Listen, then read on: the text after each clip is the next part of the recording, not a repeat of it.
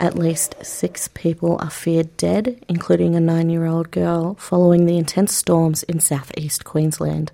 The girl's body was found following an extensive police search after she was feared lost in stormwater drains in Brisbane Tuesday. Another body was recovered in Moreton Bay after a boating accident feared to have taken the lives of two more. A woman has died in regional Victoria after a campground was hit by flash flooding, and a man in Victoria's east and a woman on the Gold Coast have also died after being hit by fallen trees. The Bureau of Meteorology Angus Hines says the challenging weather conditions are expected to continue into the late evening Wednesday. A couple of areas to watch out for where severe storms remain possible on Wednesday from about Sydney across to Melbourne, primarily around the border between Vic and New South Wales, and some further severe thunderstorms possible around central and northern parts of the Queensland coast, maybe clipping Brisbane at times, but by and large, by Wednesday afternoon, we're starting to see the end in sight for this thunderstorm outbreak. We will see a slight easing trend to the conditions by then. Rescue crews in Queensland will resume their search for the person missing in the storm water drain in Gympie. Deputy Commissioner of Queensland Fire and Emergency Services, Kevin Walsh, has told ABC a total of three people have entered the drain. There have been people lost uh, as a result of the tragic circumstances over the last couple of nights, and there are still people missing. We had swiftwater rescue crews and SES crews uh, searching for people at Gympie last night where three people entered a drain and one person surfaced safely. Uh, unfortunately, we found another person deceased last night, and that search will continue today with the Queensland Police Service uh, to try and search for the third person. Severe storms across Australia's east have currently claimed six lives. A man's body has been found following a search in a newly opened beach in Sydney's west. Emergency services were called to Penrith Beach on Boxing Day after a man was seen going underwater and not resurfacing. Three rescue boats and two helicopters joined the police search, and the waterways closed to the public. Emergency crews found the body of a man believed to be in his 30s. A report will be prepared by the coroner. The man made beach in Penrith Lakes opened to the public one week ago. In international news, Russia says one of its warships in the Black Sea port has been struck by Ukrainian aircraft. The airstrike took place in Feodosia in Russia occupied Crimea. Russian officials say one person was killed in the attack and several others are reportedly hurt. Israel's military chief says the war in Gaza is likely to go on for many more months. Chief General of Staff Herzi Halevi says defeating Hamas will require determined and persistent fighting. למלחמה הזו מטרות הכרחיות ולא פשוטות להשגה. This war has necessary and not easy goals to achieve. It takes place in complex territory. Therefore, the war will go on for many months, and we will employ different methods to maintain our achievements for a long time.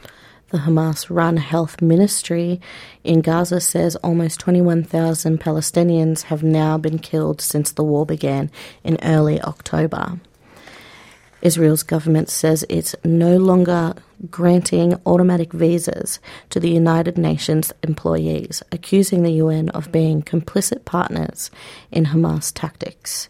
Israeli government spokesman Eylon Levy says for too long, international officials have been deflecting blame in, onto Israel to cover up the fact that they are covering up for Hamas.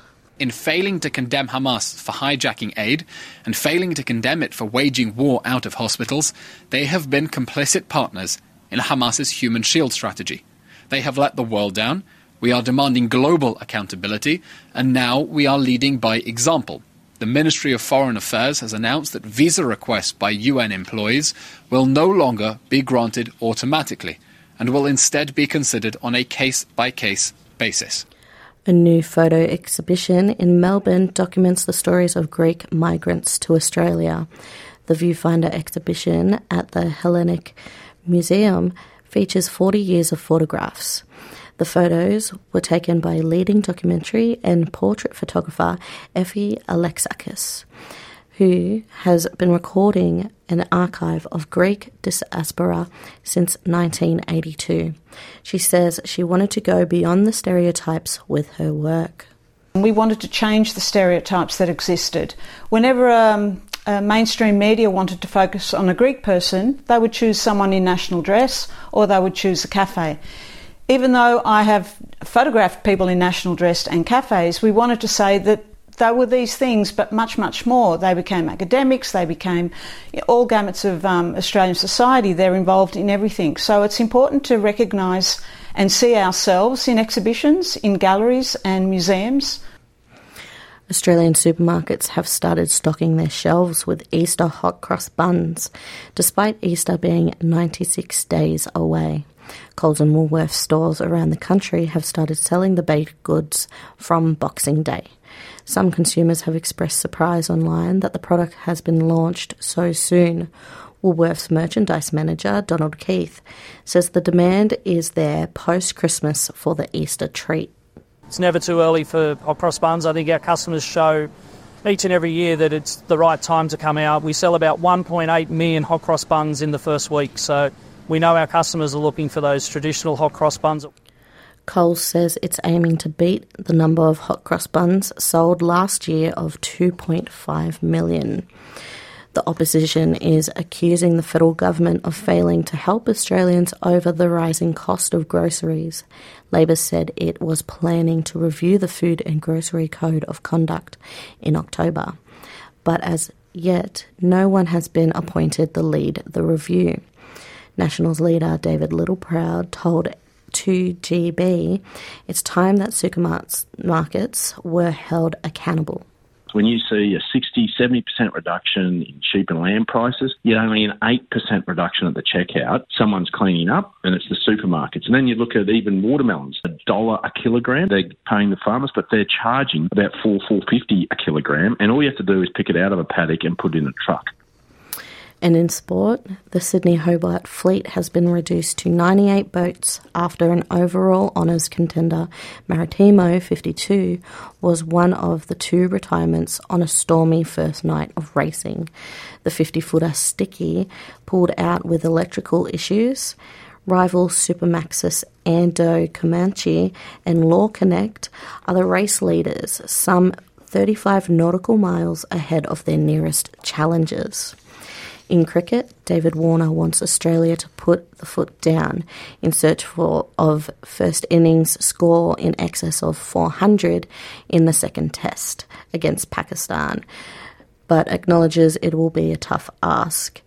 Australia will resume at 3 to 187 at the MCG with Marnus Labuschagne and Travis Head at the crease.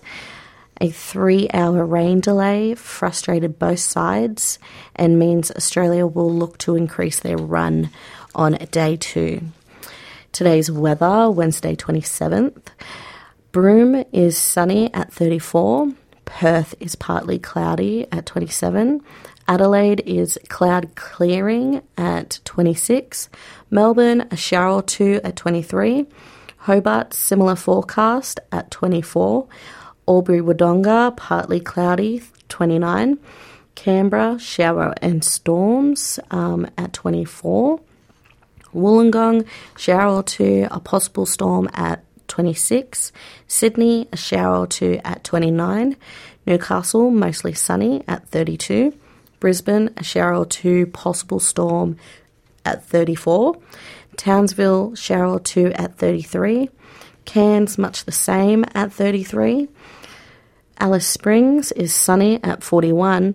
Darwin is showers, possible storm at 35. And the Torres Strait Islands, possible shower or storm at 32. Welcome back. I'm your host, Nori Pakai, and you're listening to NITV Radio. Still to come on the show, Barama Blow talks with NITV's Saka Pachova about Seabubs this swimwear company creating brightly designed swimwear that is eco friendly, SPF 50 plus and features design from multiple Indigenous artists like Leah Cummins and Alkinia um, Edwards. And the Fergusons are one of the original families on Gumbaynggirr country Evelyn Nanny and Andrew Ferguson worked tirelessly during the 1950s and 1960s to deepen understanding between Aboriginal people, the local government authorities, and the general Coffs Harbour community. We revisit the podcast series Conversations on Country with Auntie Sue Hoskins. But first, let's take a look at some of the stories from NITV News Summer Yarns.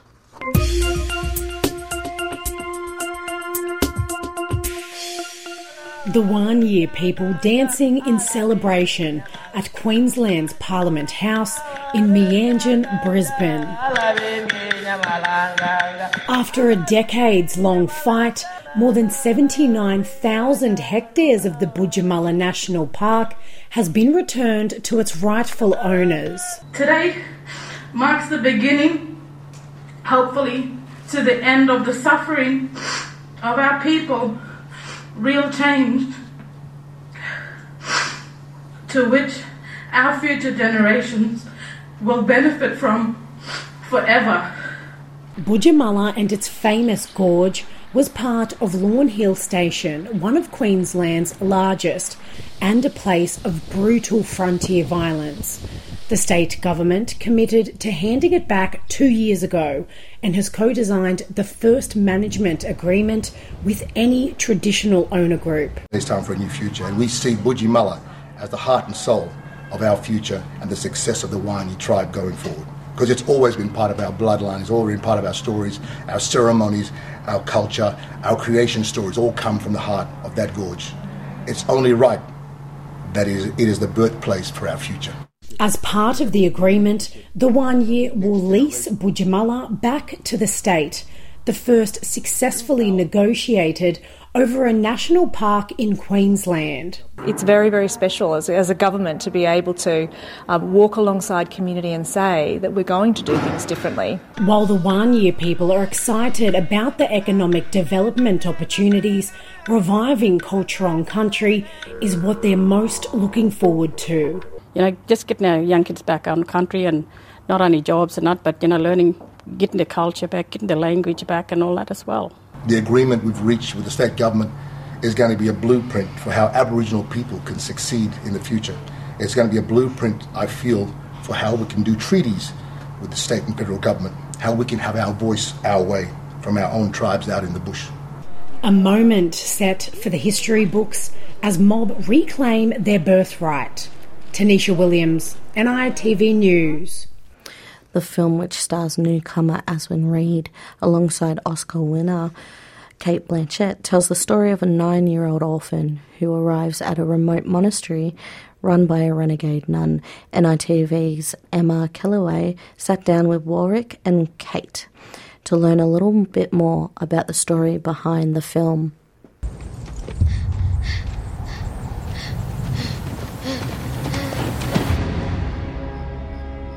Warwick, this film has been described as deeply personal to you and it's been 18 years in the making. Mm. Can you tell me a little bit about that journey? Um, you know, it's one of those, you realise that you, as a, as a storyteller, you kind of actually need to live a bit before you, well, I do personally. So I, I kind of call it the, the film that was written by um, a child and directed by a grumpy old man, in a way. But it was written with a very particular type of energy, which, I mean, you've evolved and changed as a human and as a filmmaker. Yeah. And it's, it is interesting because we read it fresh, not, I mean, knowing that it had been in your sock drawer for 18 years yeah. and you thought it was a bit smelly. But we came at it completely fresh. And so it had this timeless quality, and we responded to a whole lot of other things that maybe you hadn't realised you were even speaking to. After I attended the screening last Monday, someone said that anyone that knows anything about colonisation could connect to this film. Is that something you intended? You know, in a selfish way, I make films for myself because the, the films that I make sometimes are not necessarily in the cinemas. So I make the films that I'd like to go and watch. I make films for Australia just as much as I make them for myself. So you know, and so you know who I am, where I come from, and the way I think is always part of the, the storytelling that I tell. You know what I mean? So colonisation is just everyday part of my life. So I'm always going to work that way, you know, and try and give voice to the voiceless, you know. And you know, you, you try and balance storytelling. You know what I mean? It's just it's not there's not a line drawn drawn in the side in the sand between good and evil and yes and no mm. in a way. You know what I mean? It's sort of trying to make a film where you see that everyone's trying to survive and they use their survival tactics to to do good things as well as bad things, but they don't understand that they're doing good or bad in a way. It's a really interesting balance. And on that note, for Aswan and the other um, kids in the film as well, it was their first uh, taste of film. What was it like to see them coming through and debuting in this film? Um, you were terrified. the They- blood would drain every morning when they'd rock up. Yeah, the Lord of the Flies, I'd call them. But they were extraordinary. They were an amazing band of brothers. A band of brothers. I love that. yeah. Thank you so much for your time today. Thanks. Thank you, sis. He has a passion for Christ. And I feel that he may even follow in my footsteps. Your community, your conversation. NITV Radio. Welcome back. I'm your host, Nari Pakai.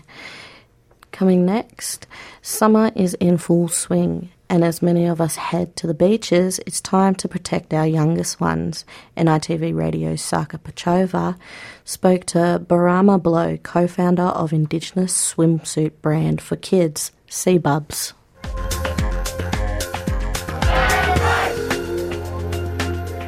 During the holidays, most of us will head to pools and rivers and beaches, but the strong Australian sun keeps parents on alert and searching for the best protection for their little ones. One of them was a couple from Naarm, Melbourne. Looking for a swimsuit for their little bub led them to create their own brand of swimsuit with indigenous prints and indigenous stories. And one of the founders, Barama Blow, is now joining us on NITV Radio. Hello and welcome. Hello, how are you? Good, how are you doing? Yes, very well, thank you. So can you please tell us a little bit more about yourself and you know how your mob is and where you are from? Yeah, so uh, yeah, my name is Barama. Um, so my mom's uh, Noonuccal Garang Garang. So Noonuccal is um Stradbroke Island, North Stradbroke Island in Brisbane. So that's uh, traditional name is Minjerribah. And uh, Garang Garang is um, down Bundaberg Way, also in Queensland. So I've got that from um, my dad's side. And um, yeah, but I was born in on Bunurong land in Melbourne, and I currently work on Bunurong land. And um, yeah, I, I actually teach First Nations culture at daycares and primary schools as well as um yeah I started this baby swimwear company with my partner called Seabubs and um one day me and my partner we had our first son he's two years old now and pretty much you know she put him into the water and you know we're not mollycoddle parents but uh, the Australian sun's a very harsh sun so uh, probably lasted about one minute in the water before she took him out and put him under cover. And we just sort of found that there wasn't much um, on display for protection of kids. Definitely didn't know indigenous prints or anything, but searched long and hard for bathers, and you know you see some ones with a shark on it, maybe they might have a you know an, a dolphin on it, but there was nothing that really you know screamed out, you know, like unique or you know nothing bright. So we just saw that little gap in, in the market, and we decided to pursue this uh, business, just me and my partner, and it's been um you know a big journey so far, but. Mm. And so, what were the things you were look, looking at when you wanted like a swimwear for a baby? Uh, well, firstly, just offering protection. So the one thing that I noticed, especially with um, we've got a boy, so with our with the boys swimwear, they're they're always short little board shorts, or they're um, if you do get the rashy ones, they're always cut off at the sleeve.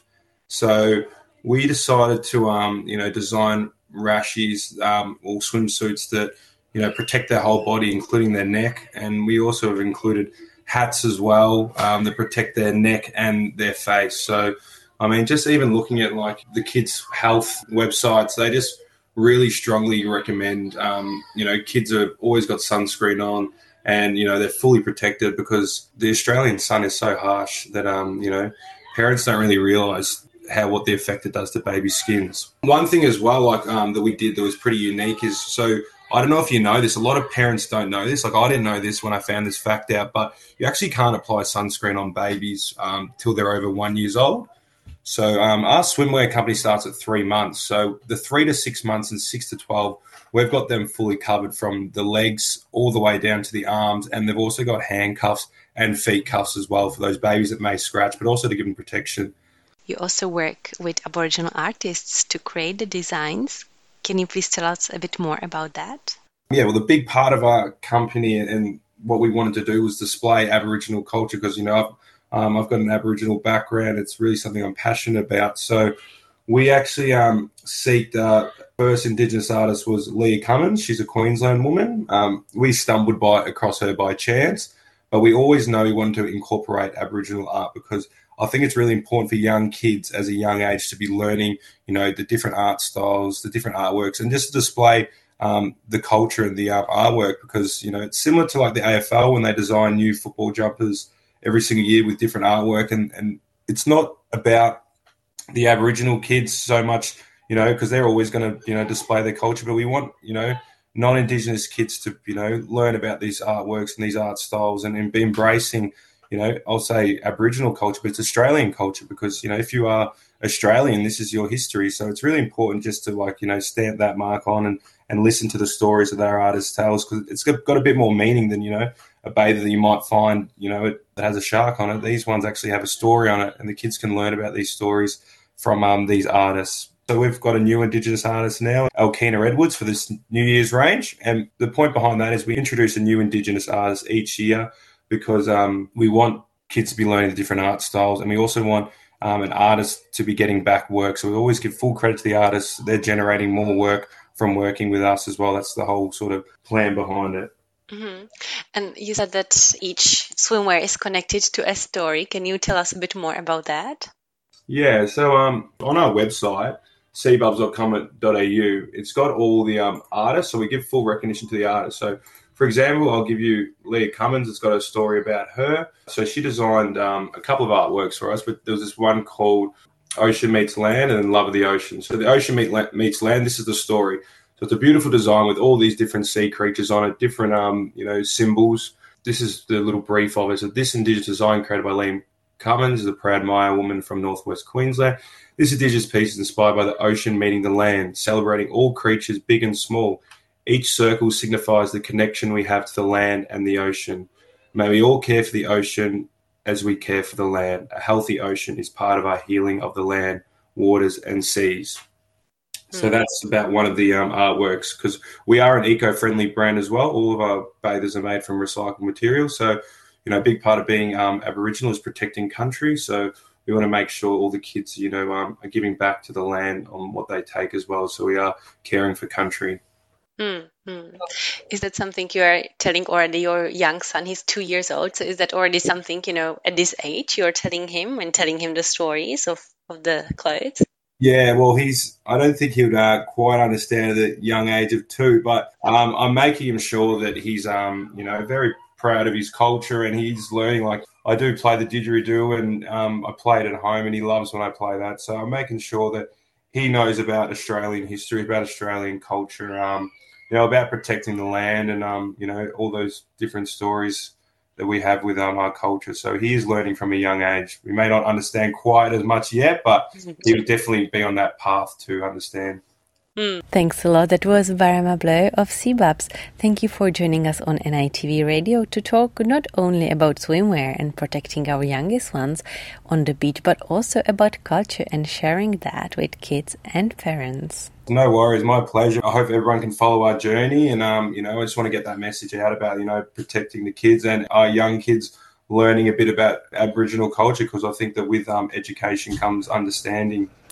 That was Saka Petrova talking to Barama Blow, co founder of Indigenous swimwear Seabubs. You can find these bathers for the little ones at seabubs.com.au or on Instagram and Facebook. Welcome back. You're with NITV Radio. we look at Conversations on Country podcast series with Auntie Sue Hoskins. Auntie Sue is a proud Gumbaynggirr elder living in Coffs Harbour. In this episode of Conversations on Country, she tells her story of growing up at the Ferguson's cottage, now recognised as a local landmark.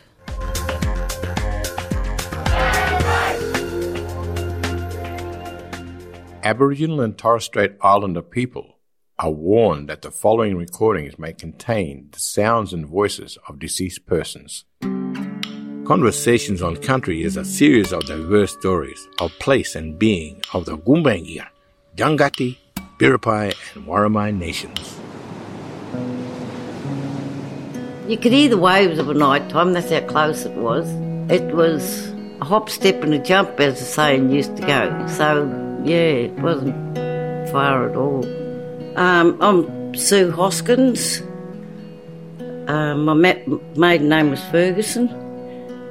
Ferguson Cottage, it was a caretaker's cottage for the Public Works Department, which was building where the Deep Sea Fishing Club used to be. And they, they had a caretaker there. Um, and when it moved, he moved. He didn't have that position anymore. So yeah, the the place was, I suppose, showing appreciation.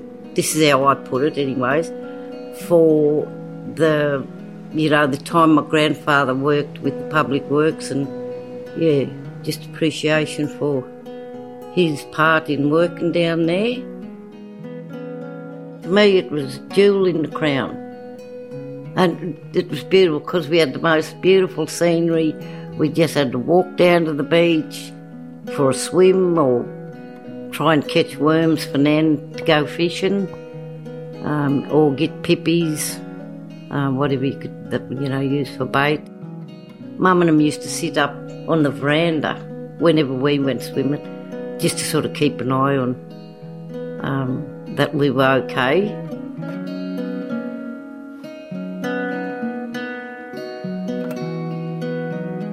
When I moved out here to Boambee East here, that's when Ferguson Cottage was, I'll say, registered as a heritage listing, which made me so proud and happy that, you know, somewhere where my nan and grandfather lived was being put on that list because it's not a it's not an easy achievement to to be heritage listed. Um, I cried when I got that um, uh, that news. I always say to myself and other people, I believe my grandmother was the founder of reconciliation. Because when we were kids, it wasn't easy. Like school, you'd get told, oh, when you're 15, you could leave. But my grandmother was, was adamant that we go to school and get an education because she always said, you know, you're as good as the next person.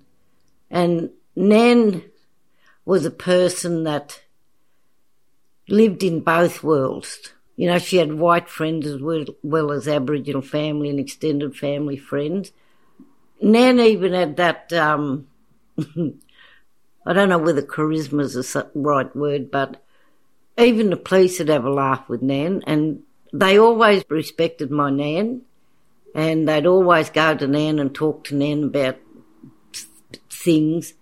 And another great friend she had was the Simmons, um, and I think the old Mr. Simmons, I think his name was Jack, I'm not sure, but um, he loved fishing, and so did Nan. So when he'd go fishing, he'd um, he'd pull into net to where Ferguson Cottage is, have a yarn with Nan, and ask her to go fishing. and the reason behind that was because Nan used to make him cook him dampers in the sand, and he loved that. He'd bring the flour and the water and whatever else. So that to me was my feelings about re- uh, reconciliation because my nan could live in both worlds. Where back back in them days, It was hard for Aboriginal people, but my nan was one in a million. And probably everyone says that about their grandparents, but to me she was one in a million. We used to have some big storms and big seas. Um, the you'd see the waves breaking over the break wall, and um, we'd virtually stay in bed because it was we had to walk to school, and there was no way Nan would let us walk to school in that weather. But the the tides used to get really high there, and the waves were huge.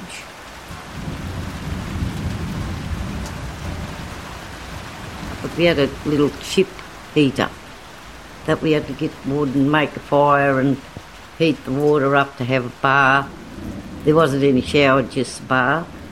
Um, and the fridge was, um, first off, it was an ice box, and the men used to have to go down and buy a block of ice, come in, and then they used to wrap it up in a sugar bag.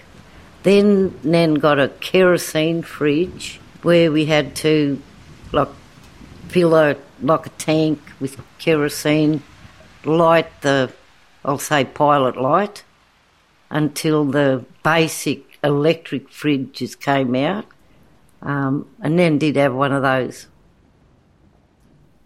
The only entertainment we had was a radio, um, and the only thing, 10 o'clock comes, you couldn't make a noise because that was when Nan's and, and Mum's serials were on. And I still remember one was called Dr. Paul, and the other one was Portia Faces Life. So they went for about oh, half an hour or so.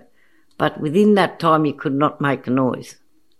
Otherwise, you'd interrupt and you'd get into trouble. Nan was the boss. If we wanted to do anything, we had to get we'd ask mum, but go and ask your grandmother. So, you know, it was a chain of events before a yes or a no was given.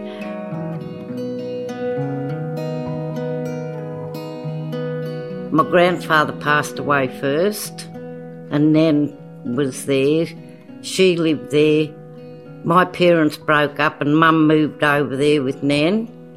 Yeah, my mum, my mum lived there then for years and years and years. I was there when I had my first child, my eldest daughter, Victoria. I went, actually went to the hospital from there. And me and my husband lived there for a while and then we moved out with his parents. I think I used to live at Wangala and I'd go down there and maybe spend weekends or take the kids down and spend the day um, and, you know, take them to the beach because that was, that was it uh, Ferguson Cottage. I don't go down there anymore. Um, from what I've heard, um, it's virtually fallen down. You know, the the years of neglect, I suppose. I'm sorry, but yeah, it's just yeah, it's just fallen in, and I think it's disrespect to my grandmother and what she stood for in this community. You know, we should try as hard as we can to have that place restored. Yeah, in honour of my nan and my grandfather. Yeah, just to show respect for an Aboriginal place that has been heritage listed.